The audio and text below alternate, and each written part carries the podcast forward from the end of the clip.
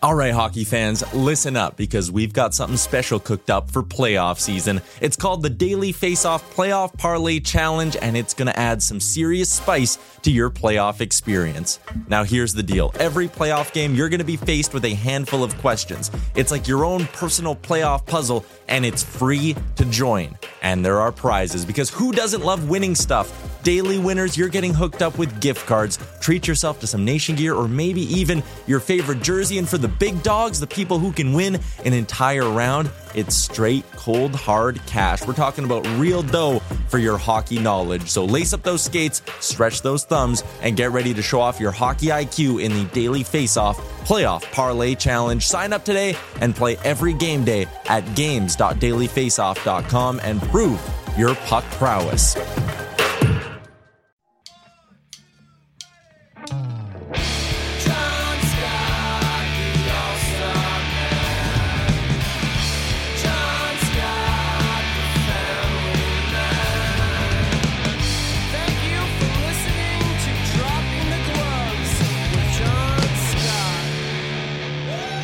Good morning, everybody. Good morning, Tim. Thank you for joining us here. Another episode of Dropping the Gloves. Appreciate being here. It's weird with this YouTube. You got to be aware of how you look, Tim. I spent the first three minutes adjusting my hat.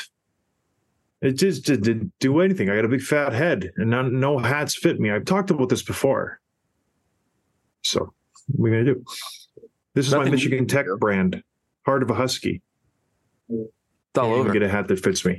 It's all over. Go to Michigan Tech. The hockey team's not doing so hot. They haven't haven't registered a regulation win just yet, but it's early. Anyways, this episode, Tim, is brought to you by Give Better. You know Give Better, Tim. I know Give Better. I think all of our listeners hopefully know about Give Better, but if you don't, listen up. Visit their website, givebetter.app slash DTG. Take a quick survey, and guess what? All you do is you take a quick survey, three questions. You get a chance to win two NHL tickets to any game of your choice, Tim. Any game of your choice. All you have to do is take a three question survey, go to givebetter.app slash DTG, and you can win hockey tickets to any game. And guess what? Give Better is just a cool company. It's responsible gambling. You go, you gamble on games. Everybody does it. Not everybody. Most most people do it with Give Better, 25% of your losses gets donated to charity. It's it's it's such a great concept. Tim uses them, I use them. It's a fantastic company. Go to givebetter.app slash DTG.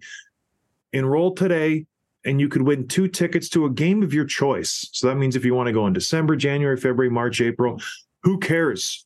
They'll hook you up with tickets. If you live in Toronto and you want to go to a game in Florida, they'll buy you tickets in Florida. If you live in Australia and you want to catch a game in Madison Square Garden, they'll buy you two tickets. Lower bowl, Tim. These aren't nosebleeds. These are good tickets. So check them out. Tell them we sent you. Givebetter.app slash DTG for a chance to win. We're going to draw next month, November 27th. So you have 30 days and a few to get your uh, entries in. And we'll probably do more throughout the season, but this is the first one. This might be the best one. So sign up now. Give better. All right, Tim. You know what's not so great? Well, My, my was, predictions. I was thinking if I could pick a game right now, I'm picking a Red Wings game. The way they're playing right now, I'll tell you what. The Detroit Red Wings have started this season like a man possessed. They are on fire. They are motivated after a bad last year where nothing went right. They were still figuring out the Yzerplan. They brought in a few new pieces. They are playing great hockey now. They're second place in the Atlantic. They're 5 1 0. They got 10 points. Everything is clicking. And they're not just beating teams by one goal, two goals. They were blowing teams out. And they played some pretty good competition. You know, I always like to go back and poke holes in their competition. Yes, they beat Columbus. Yes, they beat Calgary. They've also beaten Tampa Bay. They've beaten a good Pittsburgh Penguins team, and they've beaten a pretty good Ottawa Senators team that is right behind them in the standings, shooting for a playoff spot. So I, I'm I'm not one to um, concede my predictions, but maybe I, I spoke out of turn with the Detroit Red Wings, and maybe they are a team to be reckoned with here, here in the tough Atlantic and Eastern Conference. I don't know. The verdict is still out. But the first line of Dylan Larkin, Lucas Raymond, Alex DeBrincat, that's something special. They are playing very, very good hockey at a level I didn't think they had. I'll be I'll be completely frank. I think everybody knows about my preseason predictions. I said DeBrincat might get 25. Is that what I said, Tim? Something like 25 to 30. Yeah. He wasn't going to touch 40. Fast forward six games into the season, the guy's got eight goals in six games. Eight goals in six games, Tim. Can you believe that? Dylan Larkin's got eight assists. Coincidence? I think not. This this is a very good line. Larkin's playing very well. Lucas Raymond's playing out of this world. Alex DeBrincat is obviously taking advantage of having a, a couple good players play alongside him now. I'm just kidding. Alex DeBrincat's playing fantastic as well, but I don't know. Do I think he's going to eclipse 30? Gosh, what a start. He kind of has to now, right? He's got, what is it, 60 or 78 games to score 20 some goals. I think he'll probably do it. But what a start for the Detroit Red Wings. Is is there anything going wrong with this team, Tim? No, they're getting production up and down the lineup, but it's really that top line, like you mentioned, plus two defensemen, Spear and Moside are also putting up solid points, six and five respectively. But going mm-hmm. back, going back to DeBrincat, the knock on him from from you on this show has always been, I don't, maybe you didn't use this word, but the passenger, right? He's a great number two on a line, but he needs a cane to be productive. Here he is. I don't know. Is he is he number two to Larkin? They have great chemistry. Larkin's a very good playmaker. He's not in the upper echelon, but he's pretty close. Those, it works those two. It works those two, and and Raymond's right there too. So I think it's a great line. No one expects them to keep this up. Obviously, he's on pace for like 80 goals, 90 goals. He's not going to do it, obviously, but he's going to score 40. I think if he keeps up, if he keeps this up, unless something goes terribly wrong. And now the Red Wings, again, it's only like 10 days into the season, but they could be they could be not only a wild card, but firmly in a playoff spot when it comes to June. So pretty cool. Yeah, when you look at DeBrincat last year, the experiment in Ottawa, I, I think the Senators play just at a different speed than the Red Wings do. They're more puck control. They're a little slower, to be honest with you. Claude Giroux, Tim Stützle, Brady Tkachuk, Norris, Batherson, Kubalik. None of these guys are burners. They're bigger bodies. They control the puck a little more. There's not this, you know, fast break rush attempt after attempt after attempt. But when you think of the Red Wings right now, when you think of that first line specifically, they're up and down the ice, Tim. It's Larkin, it's Raymond, and it's DeBrincat, and they're going 100 miles an hour. So maybe the speed of this team just fits DeBrincat's game more. He likes the fast rush. He likes the one timers from the edge. I, I don't know what it is, but so far it's working. They're they're playing great hockey. I play on a men's league here, and they most of the guys look listen to the podcast. It's always humbling when one guy goes, "Oh, you got a podcast?" I'm like, "I'm on your team, bro." But anyways, they are just talking about how great DeBrincat fits into this team. When you when you look at the guys who were in that position years past, you had a Mantha, you had a Bertuzzi, bigger bodies who maybe couldn't keep up with the Dylan Larkin. Maybe this is what this guy needs because he's been scratching at that ceiling of being a legit superstar, being a guy who can lead your team, a captain in that upper echelon of captains in the NHL. He hasn't been there yet. Maybe all he needed was some players who can match his speed and pace. And that's DeBrincat and that's Lucas Raymond. Lucas Raymond coming into his sophomore season, playing a lot better, playing more confident. And you put a 40 goal score next to these guys, they're they're going to be good. And yeah, I I I understood uh, Alex DeBrincat. I'll admit it. I thought he was riding shotgun to Kane for all those years in Chicago, but still, he, he, putting in 40 goals is pretty impressive. I don't think he scores 40 this year. I think he's off to a pretty fortuitous start. He's getting some. I don't even think he's getting puck luck. He's just playing great. So, but his shooting percentage, Tim, is 42 percent. Yeah. Like he's got he's he's had 19 shots and he scored eight of them. That's that's not gonna hold. Like let's just pump the brakes there for a second, but he will come down to earth. Things will level out. And his shooting percentage will be around 14%.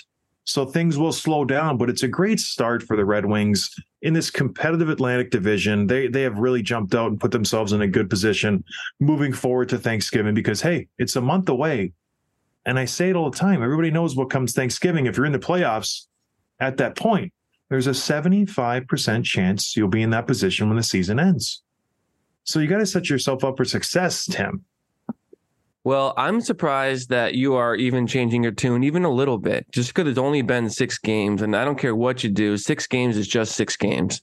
You know, he could have 12 goals, and it's still just six games. But um, I'm glad you're coming around a little bit. I like him more than you do. I think it's going to be great. I do think he's going to score 40 this year, and I think the Red Wings.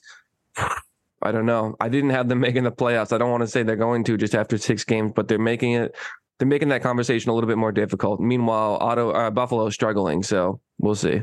Yeah, the, the, it's still very early, like you said, and I and I would have kind of put this aside to break its start if it wasn't consistent. You know, he he's doing it every single game. First game, two goals, one assist. Second game, he gets an assist. Third game, two goals, one assist. Fourth game gets blanked by Ottawa, but still plays pretty strong. Last game gets a hat trick. So it's not like he's just going in spurts. He's playing consistent. He's he's playing good hockey. He's playing very good hockey. All right, moving on. I saw an interesting story out of the what is it? The LNAH. That's the Quebec Senior League Tour. I don't know what the LNAH means, but it's it's a French name. Donald Brashear, a once just almost on the Mount Rushmore of hockey fighters when you would ask people in the know. He is a guy who's played for decades. Well, now three, four decades. Like the guy's been around forever. He has dipped his toe back in professional hockey and he played his first game the other day. And lo and behold, he got into a fight with a guy, Derek Parker, who's a known tough guy in the LNAH. And oddly enough, Derek uh, Donald Brashear's last fight was versus Derek Brashear, Derek Parker 10 years ago on January 11th, 2013. So a full decade eclipse before Donald Brashear fought his next fight. So he went from 41 years old fighting Derek Parker to 51 years old fighting Derek Parker. It was a, it was a typical Donald Brashear fight. You you square off, you grab him by the back of the collar, and you noogie his head for a minute, and then you call it a day. No good punches were landed. It was just a very boring fight. Donald Brashear has just made an incredible living by bear hugging guys and surprising them with these little jabs. He'll like bear hug you, he grabs you by the collar, then pushes out a couple times and hits you in the side of the head and the ear. That's all he did for 20 years, now for 40 years. It's amazing. But yeah, he's he's a celebrity in Quebec. He's he's a Montreal guy, I believe, or in that area. But what do you think? Is it a good thing, Tim, for hockey in general, for a 51 year old man to be fighting still? I mean, yeah, here we are talking about it, and I, we got some tweets about it. Did you ever have any run-ins with him on the ice? or- No, No? No, I don't even. Maybe I did play against him. I must have because he played forever. But no, I've never fought him. He, I would have liked to, but he he fights the complete opposite style of me. I like just wide open, obviously because I have longer arms. This this whole clutch and grab junk is it's not enjoyable for fans. I don't. And correct me if I'm wrong, listeners. I don't know a fan who enjoys it when both guys grab with both hands right away and you try to get position. Maybe initially, then you can pull out. You, you watch Steve McIntyre, he's very good at it. He'll sit there and eat punches all day to try to get a good position, and then he starts punching. These guys don't start punching. They just get position, get position, get position, and then they throw a couple little noogies and it's over. So I never liked the way he fought, ever. So you never like he never would have made you nervous then? Never, which is so hilarious He's because so he's big, yeah. he could go down as one of the greatest fighters. He never made me nervous, ever. The guys who made me nervous were the guys who would just throw back and fight, Matt Carkners of the world, who weren't afraid to get knocked out. You know, those guys are. I was like, oh, okay. Like uh, Mac, uh, Brian McGrattan never made me nervous because I knew he didn't punch hard. He just did these little jabs. It, it was very strange. Yeah, it was. It was the Matt Carkners, the um, Fraser McLaren always made me nervous, and I fought him quite a quite a few times just because he didn't play defense. He was all gas, no breaks, and it was I loved fighting guys like that. Laraque, he made you nervous, right? No, he never did. He, a little bit just because of his sheer size, but when you watch George fight, he didn't fight wide open. You know what I mean? He was never like angry. I guess I was never that angry too, but I, I've talked to George many times about this. He never really got angry. You know who's angry right now, Tim? Evander Kane's angry for for a very good reason. And it, it's funny when you start to see cracks form in a team, in a company, in just in a family, and you can see where it's starting to just disintegrate. the end is near for the Edmonton Oilers if they don't correct this very soon. They've been a Stanley Cup contender for years now. Obviously, we're a part of the Nation Network. They're based in Edmonton. So they know everything Oilers. They all got Oilers tattoos. They love the Oilers, this and that. So this, I love when stuff like this happens because I, I can just shove it in their face. I'm like, suck it, Jay. Oilers stink. Take that, Tyler. Your team's garbage. So Evander Kane this past week got into a fight, got into a little fisticuffs, and which is fine. The guy fights all the time. What made it interesting was his post-fight comments. They were on Hockey Night in Canada. They were playing the Winnipeg Jets. He dropped the gloves with Brenden Dillon, who, in a whole other tangent, is a terrible fighter. I play with him at San Jose. I think I say it all the time every time he fights. You do. He's so strong. He's just such a bad fighter. So he fights Dilly. He's um, getting interviewed by what's his face um, from Hockey Night in Canada. I can't remember, can't place his name. And this is his quote. He goes, I didn't play much in the first, so I thought I might as well fight and take seven or minutes off in the box. A very strange quote to say mid game from one of your top players, from a guy who you pay a lot of money to do stuff. So people do a little digging. That game, the Jets win 3 2 in overtime. Evander Kane plays his lowest minutes ever since becoming an Edmonton Oiler at 14 minutes and four seconds. He was demoted to the third line. He is being benched by Coach Jay Woodcroft. He is incensed. The cracks are starting. Now, is this a case of just Evander Kane being Evander Kane? We know all about his time in Buffalo. We know all about his time in Vegas. We know all about his time in Winnipeg, not Vegas, excuse me, Winnipeg. He is not known as a good teammate, all in all. That's well documented. Is this just Evander Kane being Evander Kane, Tim? Or is this the start of something bigger where the Oilers, they're one, three, and one. Their goaltenders are struggling. Skinner and Campbell stink. They absolutely stink. Their bottom six forwards, we've been saying it for years, can't score a goal, can't get an assist. Here's the stats, Tim, for the bottom six forward. They got now with Kane on the third line. So I'm even boosting their stats even more. You got Evander Kane, you got McLeod, Brown, Holloway, Ryan, and Broberg. Out of those six guys, Tim, six hockey players who have played five games each. So that's a total of what? What's six times five? 30. 30. They played 30 games, one assist between the six of them, and that's Evander Kane.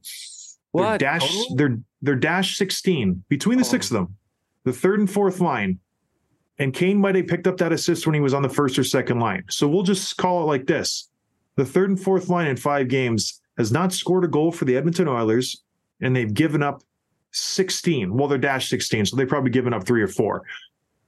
It's not good. The top couple guys, McDavid, Draisaitl, Nuge, and Hyman, account for almost 80% of their goals thus far in the season. Then you sprinkle in Bouchard, Nurse, the D man got a few. So everybody but the third and fourth line accounts for 100% of your goals. That ain't going to work. So what is this? Is this just Evander Kane reading the writing that's on the wall? The Edmonton Oilers are done and everybody's getting frustrated and he's just voicing it? Or is this nothing and this will just pass?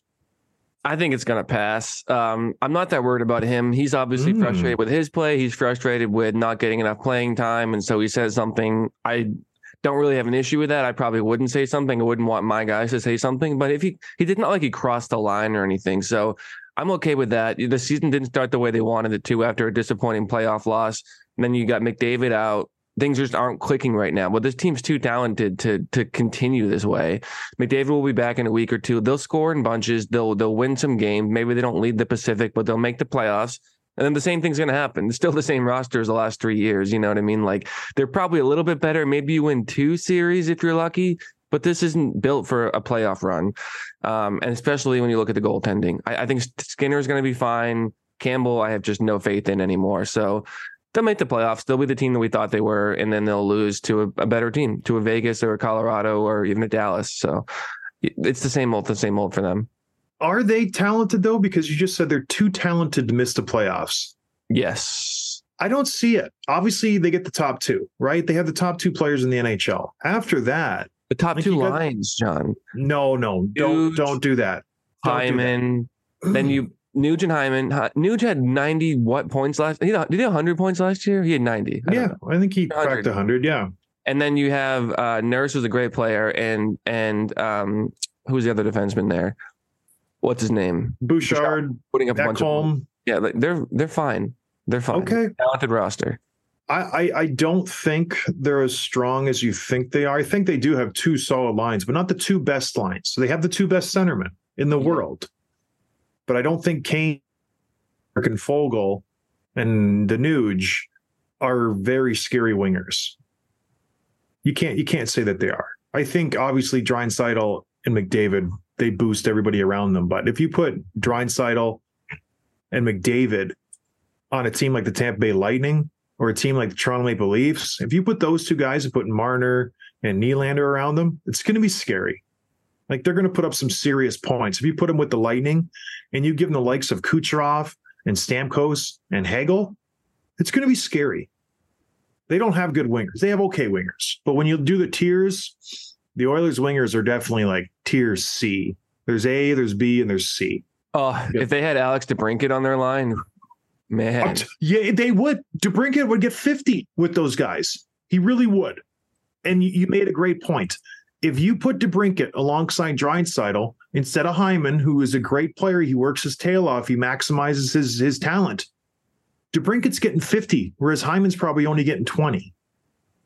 So I don't know. I I'm worried if I'm an Oilers fan. I really am, especially like you mentioned, McDavid's out how long, Tim? they said just one to two weeks, so hopefully not very long. that's a big deal. You got to bump Nuge into the center slot for the second line. All of a sudden, your your top two lines look pretty shallow. You got Nuge, Janmark, and Foegele as your second line. This team is not dangerous without McDavid at all. They're a very pedestrian team. Their defense is good, not great. Maybe we saw the high watermark last year for guys like Kulak and Desharnais and Ceci. They're playing average this year, average at best. And then you mentioned the goaltenders, where who knows where Stuart Skinner goes. Last year, he played out of his mind and he was fantastic. Now his save percentage is 0.814, Tim. That ain't good. His goals against average is 4.29. That's even worse. So they better figure it out quick or they're going to be out of this thing before you know it. They're going to be the Vancouver Canucks of this year where they start the season 2 10 and 3. Then they're going to be trying to dig themselves out of a hole. And they're not going to be able to get there, which will be a shame because, like I said, like you said, they're they have some talent. But I don't know. What else is going on in this Pacific, Tim? How are the Calgary Flames doing? Not good. Not good. I'm looking at their roster and I was looking at their stats, and it's tough because I was betting on. Um, remember my bold prediction that five teams from this division would make the playoffs, Yeah. and now the uh, the Oilers are sucking, the Flames are sucking, and the Kraken are sucking. Not good. Um, and you look at so the Flames roster not not doing too well, and their star players that we were hoping would have bounce back seasons also aren't doing too well. We're looking at Huberdeau. I'm looking at Kadri. Huberdeau has four points in six games. Okay, not terrible. He's a minus six. Kadri, got to scroll all the way down here. Let's see, where is he? Two, two, two. Is He's he got even? one. Is he? Yeah, He's he's got one point. Oh, there he is. I can't even see him. He's so far down. Minus eight, one point. Yeah. It's it's atrocious. I, I don't know what's happened to Nazim Kadri. He's healthy. He's playing big minutes. He's getting 15 to 20 minutes a game. He's playing with Jonathan Huberdeau most nights. It And must Dillon Dubé. He's just not playing well. they just don't work on Sutter's system, right? Oh, wait a minute. Sutter's gone. What's your excuse this year, boys? I don't know. You got to play better. I don't know what it is with this team. They they remind me of the Winnipeg Jets of six years ago, where they have a strong defense. They have a lot of good players, but they just can't figure it out. Like when you look at their defense, it's it's good. Like they're all NHL caliber. There's some puck movers. There's some physical players. There's some guys who are just PKers. When you look at their forwards, they're pretty solid. There's no superstars like we mentioned, like I mentioned that you disagree with me, but I don't know. It- it- uh, much like the Edmonton Oilers, you better figure it out quick. You, you can't do this for a lot longer than you're doing it right now, Edmonton and Calgary, because you're running. out- And I'm not even talking about this season. I'm talking about your window in general. I think Edmonton's window is slowly shrinking. The further we go along in this this little glimpse of McDavid and Draisaitl that they have together, you're you're not doing yourself any favors. But anyways, moving on. We're gonna do a little. Remember that website, Tim Hot or Not? yeah, I do. Yeah. It's, one of my friends put my picture on there. I was hot. I was hot. You probably you would be hot. People love this YouTube video we're doing because they get to see Tim's face. It's it's I- very nice. I get this I more comments over the weekend of Tim's voice doesn't match his face. I don't know what they expect me to look like, but whatever. Probably a pimply faced geek who's like 14. How about now? How about now? And you make it worse. You're sick though, so it's make it's exaggerating, amplifying your nasaliness. I am sick. Thanks for acknowledging that. You're sick of me. You're welcome, listener. All right, we're doing hot or not. We're going to go through some guys who are having some rough starts, and Tim and I are going to just try to ponder who can dig themselves out of this rough hole and who's in for a rough season. I'm going to start with fan favorite Alex Ovechkin. You know, I, I don't like I don't like to do this, but I'm a little happy that he's having a struggling start to this season. People were just all over him. They want him to pass Wayne Gretzky. They're they're just all in on Alex Ovechkin scoring goals. Guess how many he's got this year, Tim? Caps have played four games, bagel, goose egg. I didn't even let you answer because I was so excited. The guy's got zero goals in four games. More concerning for me. And a reason why I don't think he will be able to get out of this funk. Yes, he will score some goals. But but the fantasy land that people live in, then he's going to get 40 now and 40 next year and break Gretzky's record. I think is starting to come down to earth a little bit. He's only got nine shots. That's the concerning thing for me. Alex Ovechkin prides himself on just shooting in numbers. He, he's a volume shooter. He fires from anywhere as often as he can. He's played four games. He's got nine shots. He's on the power play all the time, three, four, five minutes a game. This is concerning to me. What's this telling me is other teams are just taking him away. When we used to play, I used to penalty kill sometimes. I used to be the PK in practice. What they would work on was you just you just eliminate Alex Ovechkin. John Tortorella did a great job of this. He's like, we're playing Washington in the playoffs. They have one guy who can beat us, and it's Ovi. So the power play, what what we would do to eliminate him, they put a guy right on him. Indeed, not right beside him, but they would take Ryan McDonagh or Dan Girardi, and instead of playing a box or a triangle, you would theoretically make it a four on three to where the other guys would play a triangle and McDonagh would stand probably three feet from Ovechkin. And they would say, okay, beat us four on three. And they couldn't do it. And you would try to just take away Ovechkin. Other teams do that. And I think that's what teams are doing right now. It's like, who else on Washington is going to score a goal on the power play or five on five? Their lineup is very thin when it comes to goal scores. And if you can eliminate Ovechkin, is, is it going to be Oshie, who's I think 50 years old? Is it Wilson, who's got more miles on him than Route 66? Hey, they, they got nobody, Tim. They got no good talent in the pipeline. They have no scores that I can think of. Anthony Mantha's been playing on the fourth line for Pete's sake. That trade's looking real bad for the Capitals right now. So I don't know. Do you think Ovi can can overcome this minor? It's it's it's four games, but it, can he overcome this, Tim? Well, what does overcome it mean? Like, Score 40 goals. will he score 40? Probably not. Probably not. No. And like you said, it's not just that like, oh, he doesn't have any goals in four games. Like that's that that can happen, but he's gone multiple goal, multiple games without a goal for the first time in his career. He's gone the, shot total being low. And we kind of thought those things would work in his favor. The fact that they have no one else means he's gonna still score his goals because he's gonna get all the chances, but maybe not when you're, you know, 40 years old. Maybe those that doesn't that formula doesn't work anymore. So I don't. I think he'll be fine. Obviously, he's not going to go the whole season, but 40 is looking out of reach right now. Yeah, yeah. If he doesn't get 40 this year or close to it, he will not break Gretzky's record. And I don't think he will. So I, I, the receipts I have, Tim, thousands of people calling from my head in the street saying you're an idiot. It's not. It's going to happen. He's going to score 62. Oh my gosh, it's going to be incredible when he doesn't break it because he's not going to. You're basically the it. only one who said that. It it's so hard to score goals in the NHL. It's even harder to do it when you have no talent around you. Look at Bedard right now. He's having a hard time getting some open ice because the Hawks have a hard time creating space for him because teams game plan for Bedard. Teams game plan for Ovechkin. It's much easier to game plan for one player than a whole line or two lines or three guys or four guys. He's not going to do it. At least Bedard is 20. Ovechkin's almost 40. You think it's fun for him to fight through checks and this and that and really get into a good position and then have blown up because the guy's standing right in front of him or the pass gets knocked away, then he has to back check and he's playing 20 minutes a night. He went two games without getting a shot. That's never happened in his career. It's not good. It's not good. I, I don't. My bold prediction should be if he gets 15. Yeah, he's gonna I'm get serious. okay. All right, Well- mo- moving on. Another two guys that I think are not hot right now are Mitch Marner and Auston Matthews. but wait, Auston Matthews has got six goals already this year. He got six goals in two games. Since then, he's gotten absolutely nothing. He's got zero assists, zero goals in the last three games for the Toronto Maple Leafs. Don't look now. Their leading scores are not Marner. They're not Matthews. They're Nylander and Tavares.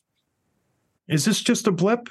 Should I? Is it? Is this much ado about nothing, Tim? This is a non-issue. This is a non-issue. This is you trying to rile it up. So no, but they have other players that we should be worried about. Max Domi, Ooh, the reports are not good on him.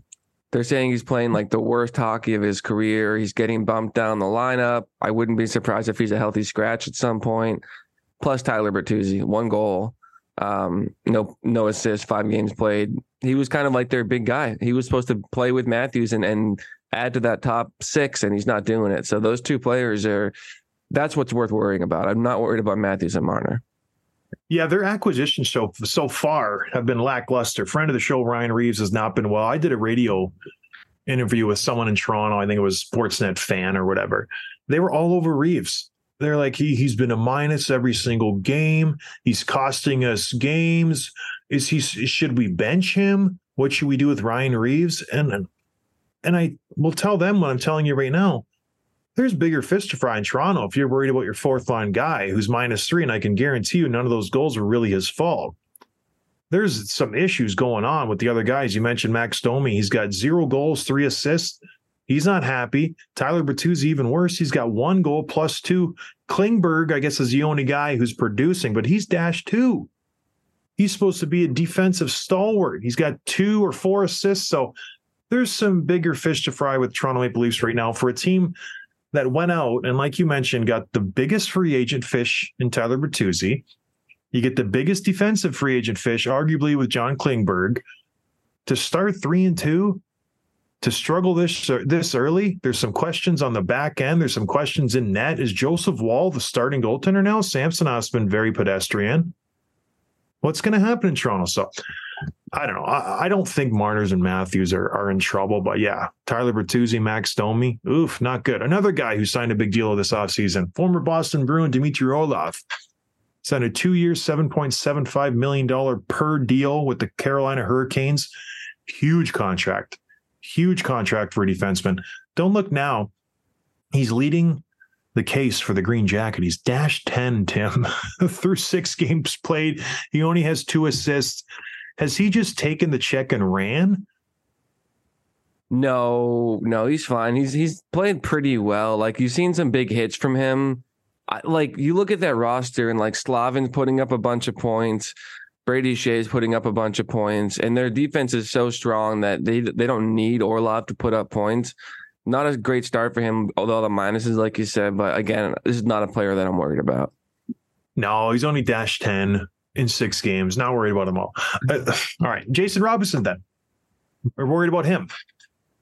Yeah, a little bit. He's got two assists in four games, no goals. Slow start for him, especially those fantasy owners that invested a first or second round pick on him. Not great. Um, Dallas as a whole has been kind of okay. They, they've won some games, but Roope Hintz is also a little bit of, of a slow start. But Robertson's the troubling one. Do you see a down season from him, or is this just a little blip on the radar? No, I think uh, they'll be fine. I think this line's been together for so many years. They've proven it. This isn't just a one off. I think it's just a slow start. These Yeah. veterans, it was a truncated preseason. They're playing now. I think he'll pick it up come the end of the month into November. I'm not worried about Robertson. That that line's too good. What about uh gosh, I hope friend of the show one day, Tage Thompson. He's got one goal, Tim, in six games. He's coming off an all-star caliber season, MVP caliber season. Signs the big well, he didn't even sign a big ticket. Should have been captain. He's got one goal. Should we be worried about Tage Thompson and the Buffalo Sabres? I'm going to put him right in with Alex Tuch, who also Yeah. has one point in those six games. And I do own Tuch in fantasy. Tough start. And I am a little bit worried about these guys. I really like their roster. I had the Sabres making the playoffs this year. And again, it's only six games. It's only six games. We could keep tell- telling ourselves that, but they don't look good. The whole roster is not looking great right now. And you're not seeing the best out of their forwards. You're not seeing the best out of their defensemen. I don't know. I don't know. It's, I don't know it's not a good start and and it makes me really nervous that these guys aren't going to turn it around the way that we want them to yeah, they're saying the right things. They're, they're, you know, pumping patience and this and that. They've signed all their defensive guys. They they bring in some young talent. You got 47 goals last year.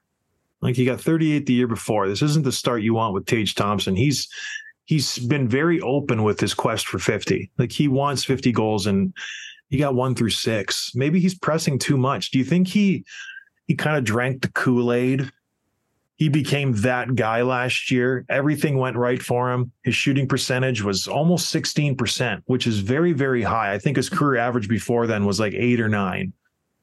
Do you think he's just maybe took the offseason off? He thought it was going to be easy? That that happens No. quite a bit. You don't think so?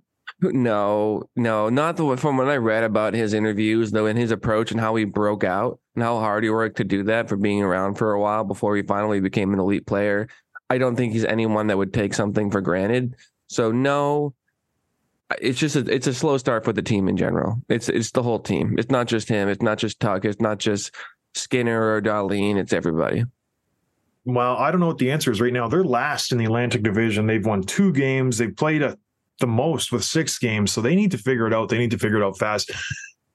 I said it with Edmonton. I said it with Calgary, especially in this Atlantic Division, Tim. With the improvement of the Ottawa Senators, Montreal Canadiens are playing well. The Red Wings are playing fantastic. You can't start slow. Who are you going to jump if you're the Buffalo Sabres? You're in last place right now. Florida Panthers made it to the Cup last year. The Lightning have won the Cup twice in the last four years. The Leafs are always there. Senators are improved. Which one of these teams are you think you're going to jump? You have to get on this, and you, you have to get on it now. You don't have this veteran laden team that can come back and claw its way back and win tough games come February, March. These are the games you need to win. You need to jump out early like the Red Wings are doing right now. So I'm telling you, if I'm the Sabres, I am panicking. I am panicking more than the Oilers. I'm panicking more than the Flames. This division is not something you want to mess around with. All right, a couple more, couple more not hots, and then we'll move on. We got Nico Hischier with the Devils. He's got zero across the boards, Tim. He's your captain. Not good. You got Matty Beniers, one assist. What's going on there? Then you got Blake Wheeler with the Rangers, a big offseason get for them. He's got bagels across the board. Which one of those guys do you think is going to continue to struggle? And which one do you think is going to turn it around? Wheeler is an easy one. He's he's older. We didn't really know what to expect. It was a low risk deal for them, not working out so far. So it's easy to pick him as the one who's going to continue to struggle. Um, Beniers, not Beniers, Beniers.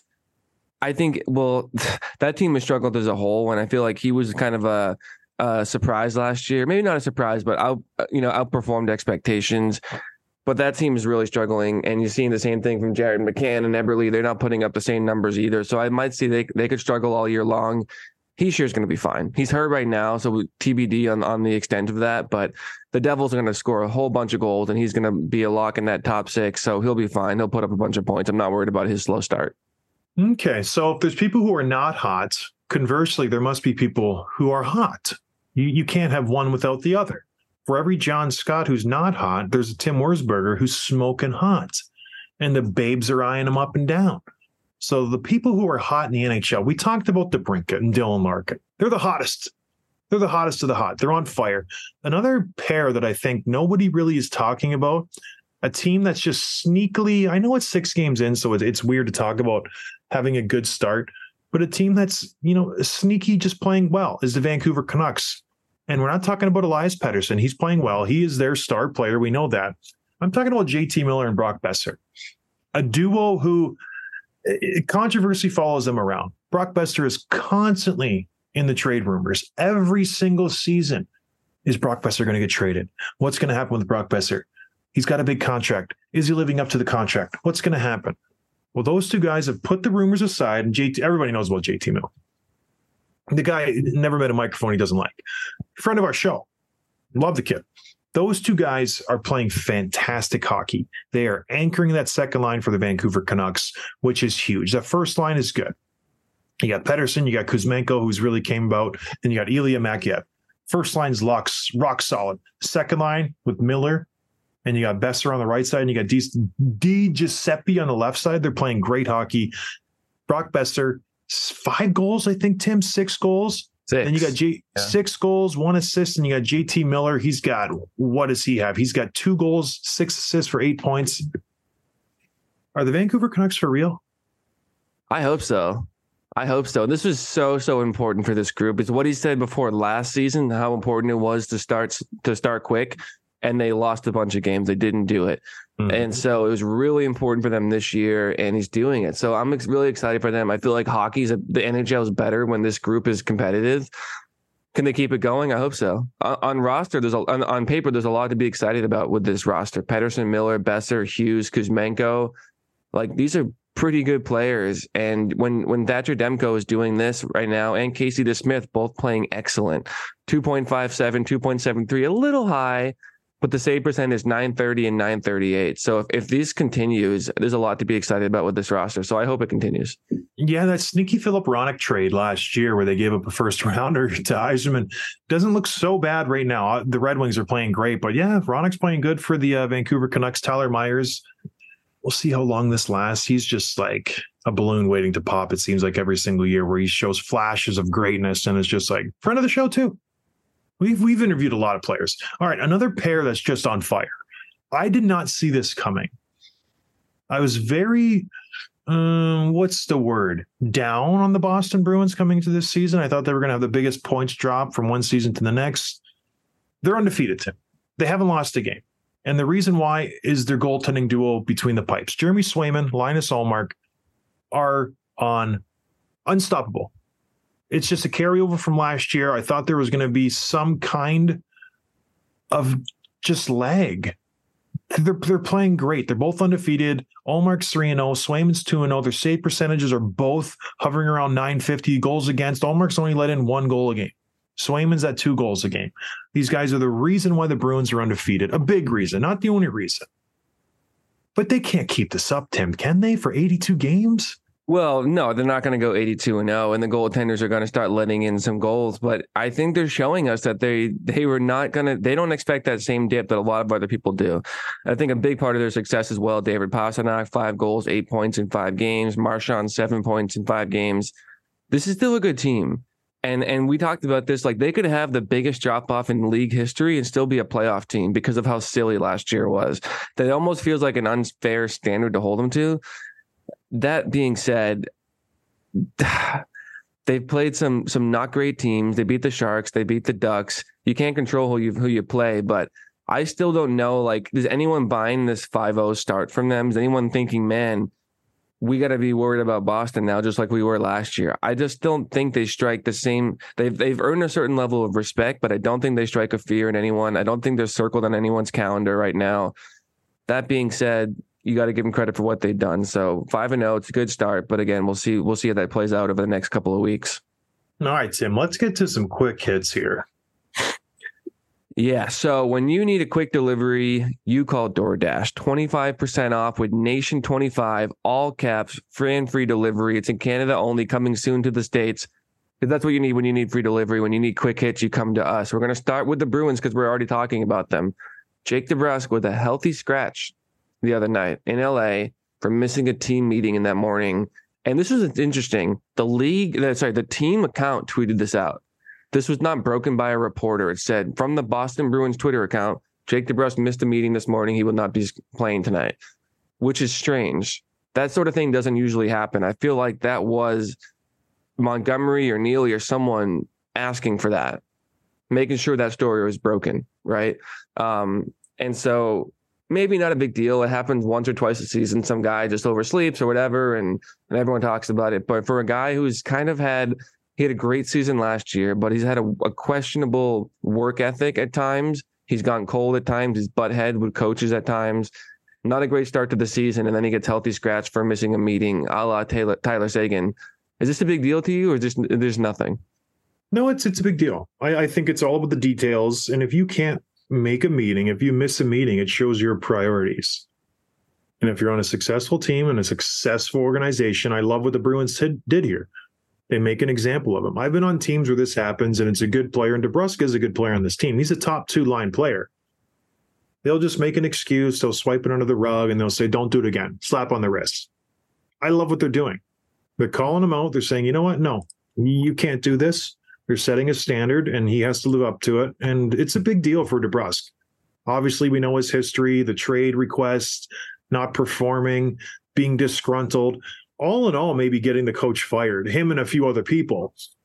But it's uh, it's a big deal. The Bruins reacted accordingly, and I like what's I like what they've done. Hopefully, DeBrusk doesn't get his pride hurt and just go into a big depression and just start blaming other people and not take accountability. Hopefully, he just says, you know what, I made a mistake, move past it, earn his respect and trust back from the coach and the players because it's a big deal. Everybody's there. Like everybody knows the time. And when you're a hockey player, the organization makes it very easy for you to get to places. Team meeting in the hotel or at the rink. You get a bus from the hotel to the rink. Multiple buses every day go to the rink. If there's a skate at 10 a.m. and a meeting at 9, there will be a bus at 8, be a bus at 8:30. There's multiple taxis, you can Uber. It's not hard to get somewhere when you're in the show. They make it so easy for you. So for the fact that he missed that, it's completely on him. Completely on him. He needs to own up to it and move on, and uh, they'll forget about it. But if he doesn't and he makes a comment, which he is prone to do, then it'll drag on and it'll affect the whole team. But yeah, good for the Bruins. I like it. What else, Tim? Yeah, so the Bruins are among the three undefeated teams so far that we've talked about, including Vegas and Colorado, who I am really I'm buying into. I know you're not. um, they and then the winless teams. There's three teams that are two teams that haven't won any regulation games yet: the Sharks and the Capitals. The Sharks, you called them having the worst record in in hockey at the beginning of the season. So far, it looks like it's going to be true. Yeah. Which one of these teams do you think? We got we got the Avalanche, we got the Knights and the Bruins, all undefeated. Who was the last man standing of all these teams? Colorado, they play the Islanders and they play the Penguins. Do you think they'll take care of work and beat those two teams? They could, yeah. All right. The Bruins are looking at the Blackhawks, they're looking at the Ducks, and they're looking at the Detroit Red Wings for the next few games. Do you think those are tap in wins for them? They they could be okay. Who's who's Vegas? All right, got? and the Vegas Golden Knights, they got the Flyers and the Blackhawks and the LA Kings. Wow. All winnable games for all these teams. I think the last one standing for me is the Vegas Golden Knights. They they are the strongest team top to bottom. There was no Stanley Cup hangover there, but it's uh, it's fun to watch these guys play. Going to the winless teams, which one's finally going to get a win? The Sharks or the Caps? The Caps. I'm just I'm gonna bet against the Sharks all season long. It's it's easy money. So yeah, I'll go with the Capitals. All right, what's this frozen friendly frenzy, Tim? Before we get out of here, So there's 16 games tonight. All 32 teams are going to play tonight on Tuesday, and ESPN's doing this new thing called Frozen Frenzy, where you're going to basically live stream the games and all the scoring and all the big plays, a la NFL's Red Zone. It's the first time they've ever done it. It's going to debut tonight, which is really exciting. And the fact that they've had 16 games in one night on, on this early in the season is pretty exciting. So I'm going to have that on tonight. I'm going to be watching, not going to miss it. Um, you would watch too if you had a TV, but you can't. So. I have a laptop. All right, everybody, thanks for listening. We'll talk to everybody later this week. Cheers. Thanks for listening to Dropping the Gloves with John Scott, a member of the Nation Network of Podcasts. Subscribe wherever you get your podcasts from to never miss an episode.